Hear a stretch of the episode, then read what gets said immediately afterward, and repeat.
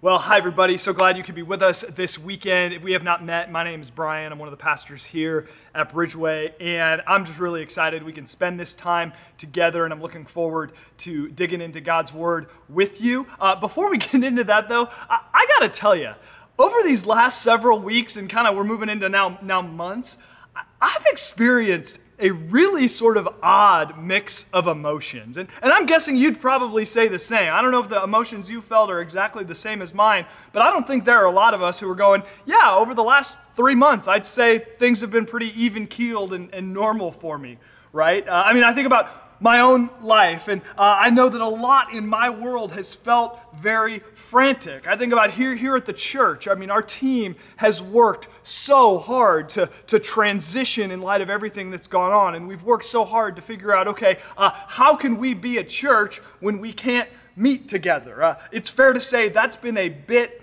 of a disruption to our plans. And, and I'll tell you, I just by nature am someone who's very comfortable with change. But everything we've gone through in the last few months, I mean, that's just been next level. And, and, don't get me wrong, I am so incredibly proud of our team and how hard everyone has worked uh, so that we have been able to be in a place where the building has been closed. But I hope you understand the church has been open this entire time. An incredible ministry is happening on the weekends and midweek, just all over the place. God is doing amazing things. And what's just as encouraging is I just look throughout our region and see just what other churches are doing. And I'm so encouraged by the fact that even amidst all the disruption, uh, the gospel is impacting lives through local churches all over our region. And it's an incredible thing to see. But I'm just going to be honest with you and say that, man, in, in my work life has felt a little bit frantic lately, and I'm, I'm guessing that you would probably say the same thing about yours. Uh, and then aside from that, I, I, teach over at William Jessup University, and they've done an incredible job in this last semester that we had this spring of transitioning us into online learning, and they supported us as faculty so well. But man, that transition from being in the classroom to being online was not without its hiccups, right? Uh, and then personally, there's just the adjustment to working from home, which I'm so grateful that that's even something I'm able to do. I recognize what a blessing that is. But at the same time, it's just a little bit of a challenge working knowing that my wife and my children are on the other side of the wall. And I've had so many experiences over these last couple of months where I felt that sort of twinge of dad guilt as I walk into the office, or I should say, our spare room that has become my office uh, over these last several months. Again, I recognize the blessing, but it's not without its challenges. So, so all of that to say, this has been an adjustment. And it's felt a little bit frantic and stressful. And that doesn't even begin to touch on just the, the interesting challenges of having kids at home 24 7 and the financial challenges that my family and I, so, and I know so many others have had to navigate. Everything has felt pretty rushed and urgent and frantic. And I don't know your exact situation. Maybe it's similar to mine, and you can relate to a lot of what I'm talking about. Maybe it's different, and I fully recognize that, that some of you, the adjustments you've had to make and the sacrifices you've had to make are so much greater than anything that I've described.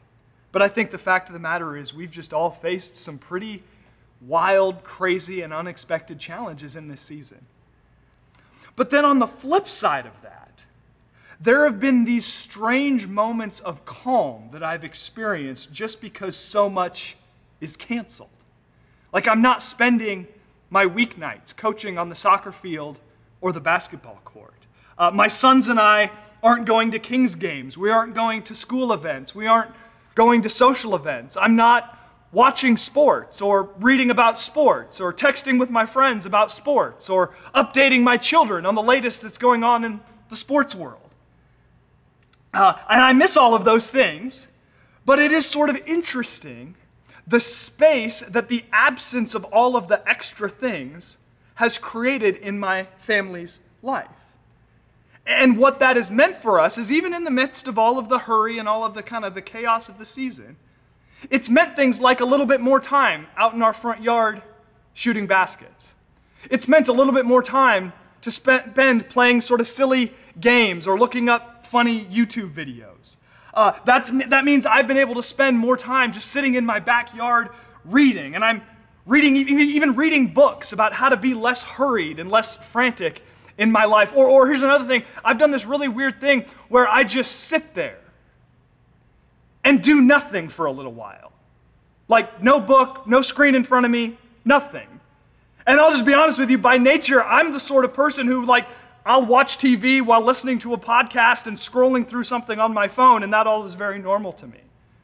So, creating this space just for quiet and reflection, it is very unnatural to me. But I've kind of enjoyed it. This season has meant more agendaless time with my wife and my kids on my day off. So, this season, and I'm guessing a lot of you again can relate to me on this, this season has been anything but relaxed. But there have been these odd sort of times of slowness that I've experienced. And it's in those moments of slowness that I've started to ask this question. And I'm guessing that, that many of you have maybe wrestled with this question as well. And the question is this What do I want my life to look like when this is all over? What do I want my life to look like when this is all over? And listen, I recognize that the impact of everything we're going through is going to be felt for a very long time. I understand that there's not going to be some magical day where we simply sort of press the unpause button and we just go on as if none of this ever happened. But at the same time, I mean, we know this and we're starting to experience it that, that we're going to have an opportunity to begin to return to some semblance of normalcy. So, what I'm trying to do for myself personally is take some time in those quiet moments and ask the question what do I want my life to look like when this is over? So much has been subtracted. And I just want to make sure that I'm only adding back the things that really need to be there. And then, even in our family, as we've wrestled with the adjustments of this season, I've seen there's new opportunity for us to ask the question what do we want our family to look like when this is over? What is our family life going to look like? And listen, what is happening right now is a tragedy, and I don't in any way, shape, or form mean to minimize that. This pandemic has brought with it tremendous suffering. But as Pastor Lance shared several weeks ago, God is in the business of redeeming tragedy. And I believe part of the opportunity for redemption that exists in this situation is that in the, in the midst of the stress, in the midst of the uncertainty, in the midst of the fear, in the midst of the financial challenges, there is an opportunity for us to take stock of our lives and to think with intentionality about our future. It's as though the disruption of our rhythms creates space to think about maybe changing our tune a little in all of the pain, there's an opportunity. And I believe just like that opportunity exists for us as individuals, and just like that opportunity exists for you and your family, whatever your family situation looks like, that opportunity exists for us as a church. That there is a chance for us as a church to ask the question what kind of church do we want to be when this is all over? And we're asking that question and wrestling with it on a leadership level, and we're constantly thinking about how best to serve you all in the midst of all that is going on. But I want to encourage you to think about that question too. Because I hope you understand, make no mistake about it, that the church is you, the church is me, the church is all of us together. The, the building might be the place where we normally come together and meet, but the building's just a building. The church is the people. The church is a family following Jesus together. So we can ask, what kind of church do we want to be when this is all over? It's a powerful question. And it's why I think it's such an incredible time for us to be in this series that we've called Connecting to Church. We're in part three of the series this weekend, and we've been going through the book of Ephesians, and, and this is an incredible time for us as a faith community to study God's Word and together ask that question What kind of church do we want to be? And I think we can think about that question with a little more clarity because of these circumstances. And so far, see what we've done in this series is we've talked about the unity that the church can display because of our common faith in Christ. Pastor Lance started off the series by, by preaching a message called Radical fusion. And he talked about this idea how, how when Jesus Christ came, what he did was he overcame centuries of division and hostility that existed between the Jewish people and the Gentile people. And he created one new, new, new group out of two, that these two groups that were divided were now united in Christ. And he talked about this powerful idea how it is human nature to divide, but we're not merely human and that when we take on Jesus' nature, we can be reconcilers instead of dividers. And then in week two, I talked about the idea of radical unity and dug deeper into the idea that Jesus is the one who brings us peace. And when his peace lives in our hearts, we can have a unity that transcends any of our differences. And then I loved what we talked about last week. It was technically a break from the series and it was a topical message, but what Pastor Paul had to share fits so beautifully with the direction we're going in this series. And he gave us some practical principles that can help us to be a radically inclusive community. I hope you're picking up on the theme of where we're going with the series. We want to be a church that has a commitment to unity in diversity. We're not all going to be the same and we're not always going to agree on everything, but we're going to affirm that our unity in Christ is greater than anything that could possibly divide us. So I want to encourage you, if you have it available to you, to go ahead and open the Bridgeway app if you want to follow along. And in the time we've got left today, I want to look into God's Word and share with you a message I'm calling radical grace. Because I believe we live in a world that is starving for grace. And if we're going to be a church that impacts our community and the world, we need to be a church that experiences and celebrates and dispenses radical grace. Because, see, we live in this world where insecurity and fear of missing out and feelings of inadequacy, inadequacy run rampant. And so many of us are longing to know that we are accepted and we are loved. And, and, what I'm about to say, I believe this so strongly. In fact, it's the fill in the blank on the app if you're following along. And it's this that grace is transformational that grace is transformational, that when we experience the grace of God, it changes us. And I believe that when we as a community experience the grace of God, not only will we unite together, but we will be a force of reconciliation and unity in our community. We will be a community that invites just a world that is hungry for grace in to say, You are accepted and you are loved just as you are. Grace is transformational. And if we experience God's grace, we can be that kind of church and that kind of community. So if you have a Bible or a Bible equipped mobile device, I want to invite you to open to Ephesians chapter 3. That's where we're going to pick things up today. Ephesians chapter 3. In the latter half of Ephesians 2, Paul has talked about the incredible work that God has done uniting Jews and Gentiles, and, and we spoke about that a moment ago. And as we move into chapter 3, what Paul's going to do is he's going to mention briefly sort of the situation that he's in as he's writing this letter.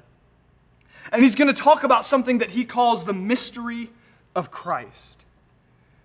And in the course of doing that, he's going to show us some things about grace. And see, we've talked this year in our study of the book of Ephesians about the idea that grace is unmerited favor. Grace is getting something good that we do not deserve. Ephesians chapter 2 verse 8 tells us that it is by grace we have been saved through faith. And as we read through Ephesians 3 1 through 6 this weekend, I want to talk about what grace does to us when we experience it. I want to talk about four ways that grace transforms us. Because hear me on this one of the best things we can do to emerge from this situation stronger as individuals, stronger as families, and stronger as a faith community is we can more deeply experience God's grace.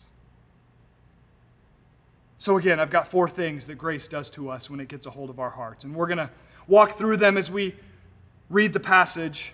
Ephesians chapter 3, starting in verse 1. And I'll just tell you right now, we're going to spend the majority of our time on verses 1 and 2, but eventually we'll get through to verse 6.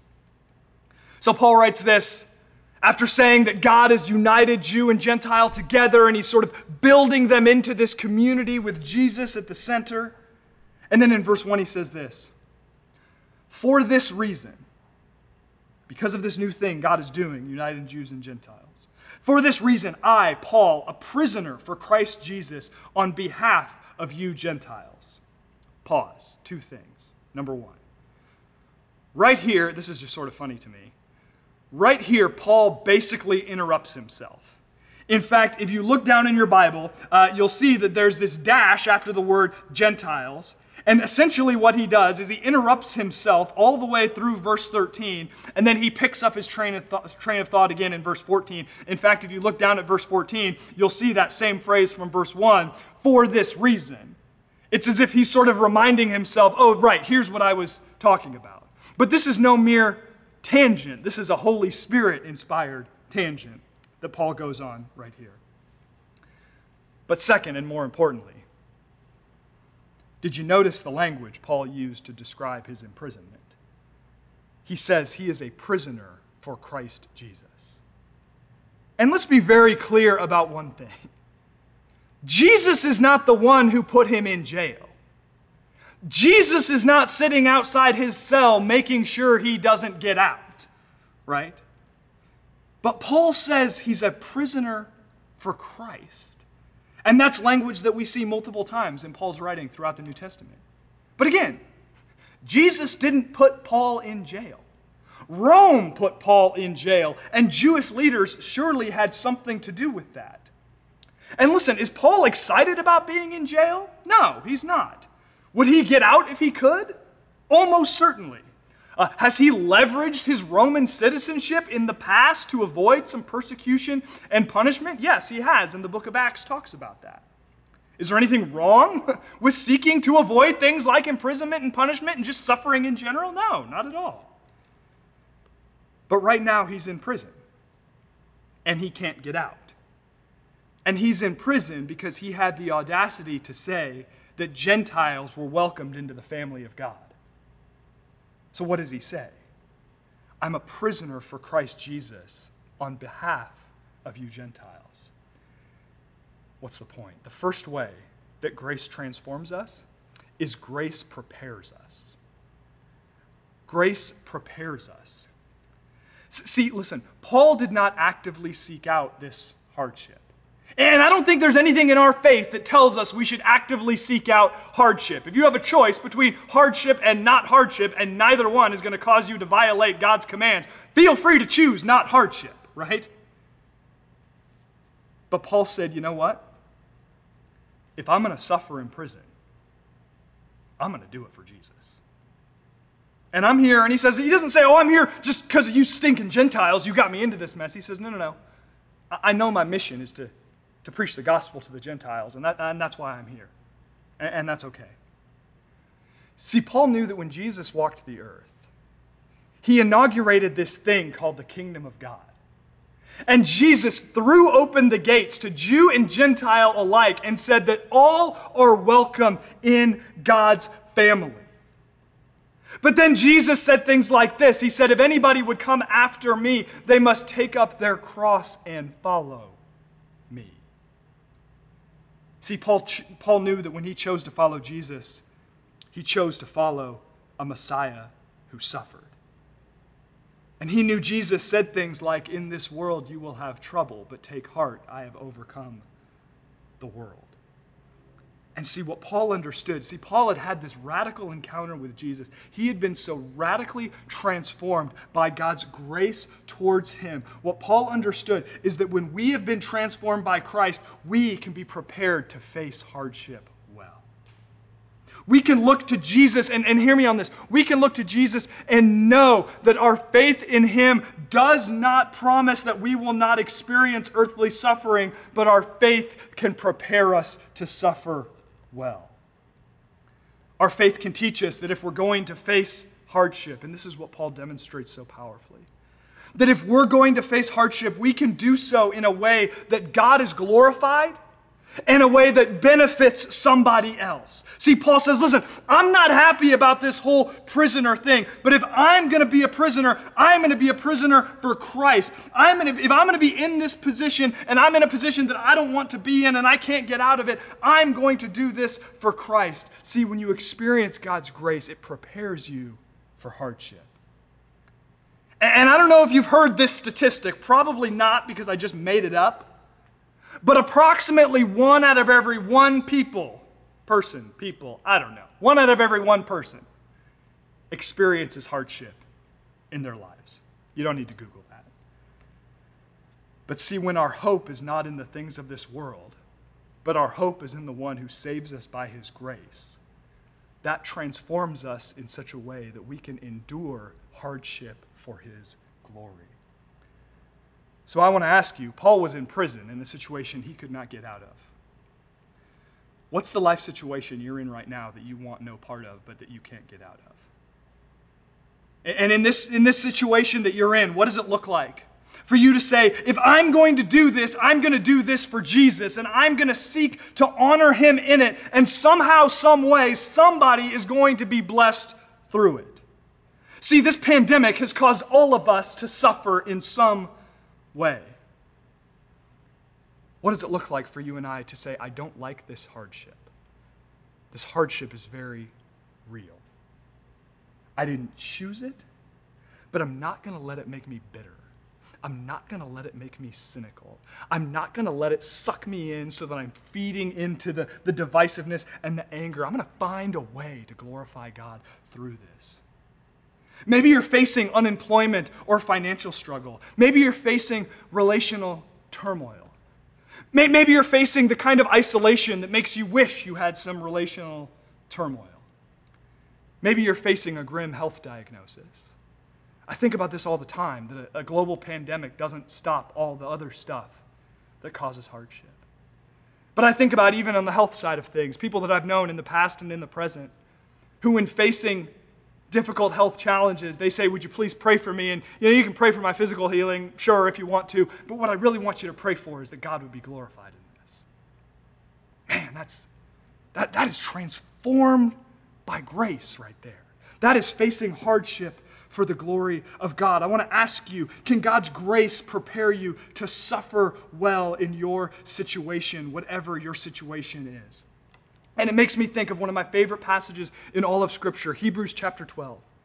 To summarize the end of chapter 11 very, very briefly, chapter 11 leaves us with this question of going, what does it look like to live for Jesus? What does it look like to seek to glorify God in a world where it seems like some of us live these lives of great blessing and some of us suffer tremendously, and that more often than not, we don't get to choose which side of that coin we live on? What does it look like to honor God in that kind of world?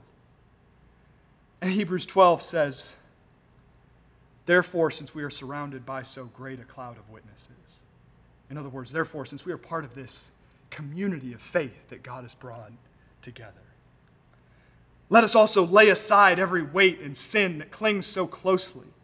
And let us run with endurance the race marked out for us, fixing our eyes on Jesus, the author and perfecter of our faith, who for the joy set before him endured the cross, despising the shame, and is, and is seated at the right hand of the throne of God. Consider him who endured from sinners such hostility against himself, so that you may not grow weary or faint hearted. And see, this is what Paul understood. He understood that we don't get to choose the race we run but we can choose to run it well. We don't get to choose the race we run, but we can choose to run it well. We can see that Jesus is our example. Jesus is our hero. Jesus is the one who is with us in every valley. Jesus is the one who says that one a day will come when the darkness will lift, and because of that, we can suffer well. God's grace prepares us to know that our lives are not our own. We belong to God and we can trust Him in all circumstances. Amen. God's grace prepares us. Paul says, if I'm going to be a prisoner, it's going to be for Jesus. All right, that's one verse. We got five to go. Here we go. Verse 2. Assuming that you have heard of the stewardship of God's grace that was given to me for you. And I just want to draw your attention here to the language Paul uses to describe God's grace. He describes it as a stewardship, something he's been entrusted with for the sake of his readers. So, grace prepares us was the first one. What's the second way that grace transforms us? Grace inspires us. See, Paul, man, Paul was nothing if not a man of action. And his action was inspired by the tremendous work of God's grace in his life. See, grace is not about works, but it does inspire action. Uh, we referenced earlier how in Ephesians chapter 2, Paul says that it is by grace we have been saved through faith, and it is not of our own doing. It is a gift of God, not the result of works. But then in the very next verse it says, For we are his workmanship, created in Christ Jesus for good works, that we should walk in them. See, grace is not earned by action, but it inspires action. God's grace, rightly understood, does not lead to passivity, but it leads to a spirit filled, joyful, purposeful sense of responsibility in the world. See, God's grace doesn't lead us to ask the question, well, how much do I have to do? Or what good do I have to do? As if it were some sort of obligation, but rather, it leads us to ask the question, for what good have I been created? See, if God's grace leads us to passivity, I don't think we've understood it. I love what Peter writes in 1 Peter chapter 4 verse 10 where he says, "As each has received a gift, use it to serve one another as good stewards of God's varied grace." There's that word again, steward. See, the very same grace that welcomes you and all, you, er, excuse me, that welcomes you and I into God's family is the grace that inspires us to participate in the family business. Jesus doesn't just remove our sin, though he does do that. He gives us a new and better vision for our lives. He fills us with his grace so that we can then be a blessing for others. I think about Paul's famous words in Galatians chapter 2 verse 20 where he says, "I have been crucified with Christ and it is no longer I who live, but Christ who lives in me." And he says, "The life I live in the body I live by faith in the Son of God who loved me and gave himself for me." See, that's a life inspired by grace. When we understand God's grace, it frees us from a life wasted on self obsession and inspires us to live for something greater. And when we as a church can have that sort of vision for our lives, both individually and collectively, see, that's when church becomes exciting. That's when church ceases to be a spectator sport and starts to be an active and healthy family that glorifies God and blesses the world. And that is the sort of church that God has made us to be, Bridgeway. That's the church we are today, and we just want to continue to grow into that as we move forward. We want to be a church that is inspired by grace to take action in the world for God's glory and the good of our community and world. So God's grace prepares us, God's grace inspires us. Let's keep going. We're going to take a few verses in a big chunk here. To repeat verse 2 assuming you have heard of the stewardship of God's grace that was given to me for you, how the mystery was made known to me by revelation, as I have written briefly. That's almost certainly a reference just to what he wrote in Ephesians 2. When you read this, when you read this, excuse me, you can perceive my insight into the mystery of Christ which was made known to the sons of men in other gener- or was not made known to the sons of men in other generations, as it has now been revealed to his holy apostles and prophets by the Spirit. Now, I get that passage is a little wordy. It's like, what the what is going on here? But I want to draw your attention to this word mystery that Paul uses twice because it's key to understanding the passage. When Paul uses the word mystery in Ephesians, he's not referring to the sort of thing that Sherlock Holmes would solve or that is the subject, subject of an Agatha Christie novel. It's not that kind of mystery. A mystery for Paul is not something to be solved by human ingenuity or effort or detective work. Rather, in this sense, a mystery is something that is revealed by God. And you can even see that in the language that Paul uses. I mean, verse 3, he says, The mystery was made known to me by revelation. And in verse 5, he says, The mystery of Christ was not made known to those in prior generations, but has now been revealed to the apostles and the prophets. That's a reference to the writers of the New Testament.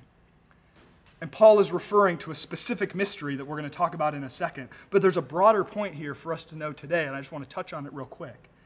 And that is my third way that grace transforms us. Number one, it prepares us. Number two, it inspires us. Number three, God's grace enlightens us. God's grace enlightens us. God's grace opens our eyes to who God is so that we can be transformed by our knowledge of Him. We can only know God. I was just reading a children's book with my son the other day about this. We can only know God because God has revealed Himself to us. And his, his willingness to reveal Himself, to make Himself known to us, is a gift of His grace. Scripture tells us in Psalm 19 that the heavens declare the glory of God that God makes himself known in all sorts of ways, and one of those ways is creation.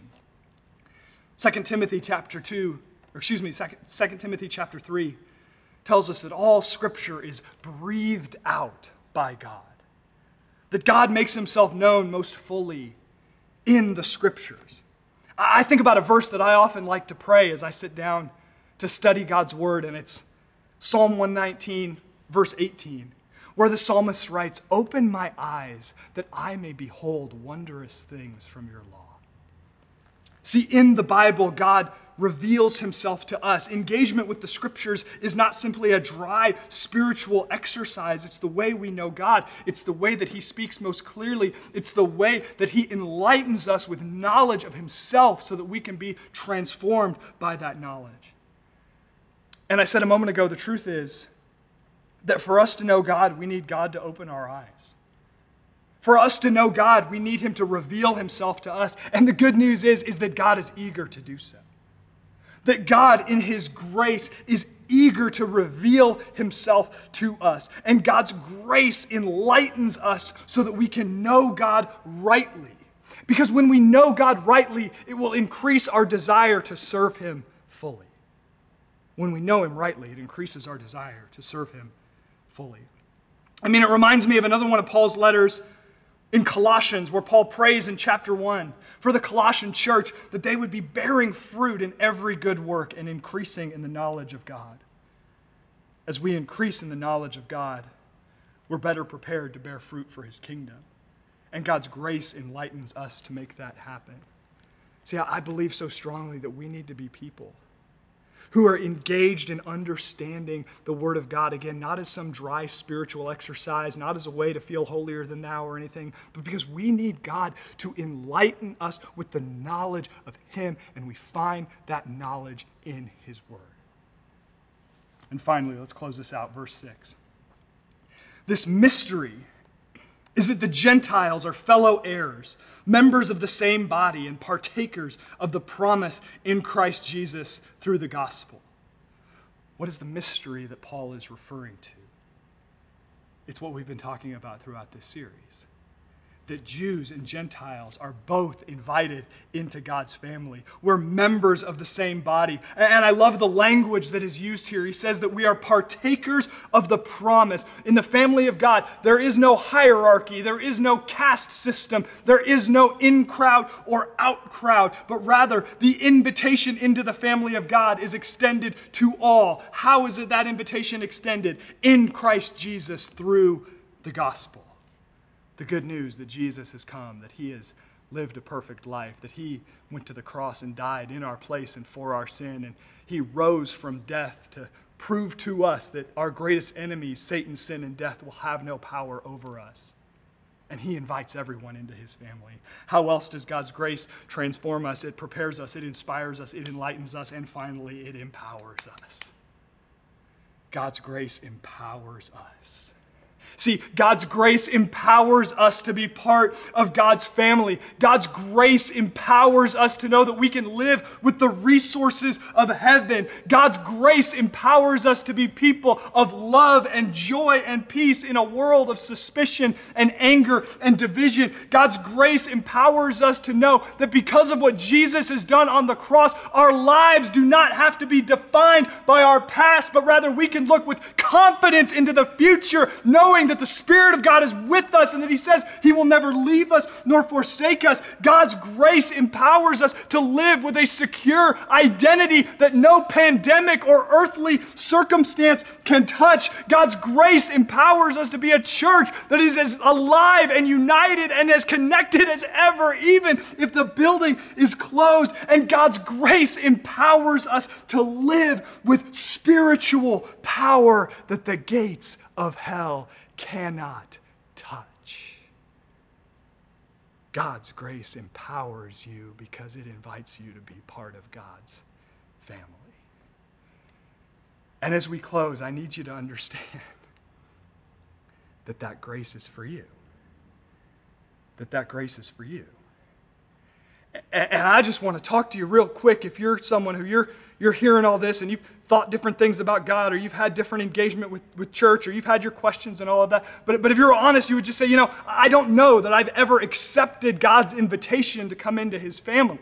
I don't know that I've ever fully recognized that when Jesus died on the cross, that he paid the penalty for my sin, and that if my faith is in him, that, that I can be a part of God's family. That, that the scriptures teach us that when our faith is in Christ, when God looks at us, he does not see our sinful imperfection, but rather he sees Christ's perfection. Maybe some of you are here today and you need to accept that invitation to come into God's family. There are no hoops you need to jump through. There are no tests you need to pass. There's no like Bible quiz you need to score a certain percentage on. You just need to respond in faith and say, Jesus, I want you to be Lord of my life. Jesus, I admit that I'm a, a sinner who needs a Savior, and I want you to be mine. So, if that's you, I would love for you just to join me in prayer. I want to pray for you. And you can even, you can indicate if you're watching on our website, you can click the I raise my hand button and just indicate that you're responding in, in, in faith in, to, to faith in Christ for the first time and, and let us know. And we'd love to be able to, to follow up with you. But I just want to pray for you. And maybe this can be the day where you step into eternal life, where you step into God's family. So let me pray for you, and then I'll close by praying for all of us. If you're wanting to receive Jesus as your Savior and make Him Lord of your life, would you join me in prayer? God, I thank you for grace that has been talked about today.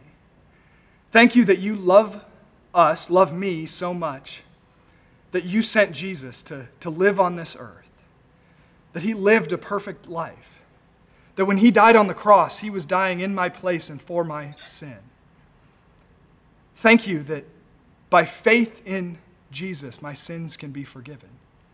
Thank you that I can be part of your family, God. Thank you that I don't have to be defined by my past any longer, but that I can step confidently into the future knowing that you are with me. So I ask that you would forgive me. I thank you that you welcome me into your family. And I commit my life to you in Jesus' name. And once again, if you prayed that, we just want to encourage you to click the I raise my hand button if you're watching on the website, and we'd love to be able to, to follow up with you. And let me just close in just a general prayer for all of us. So, God, we thank you for your grace. Thank you even for the grace of technology that we're able to have church this weekend.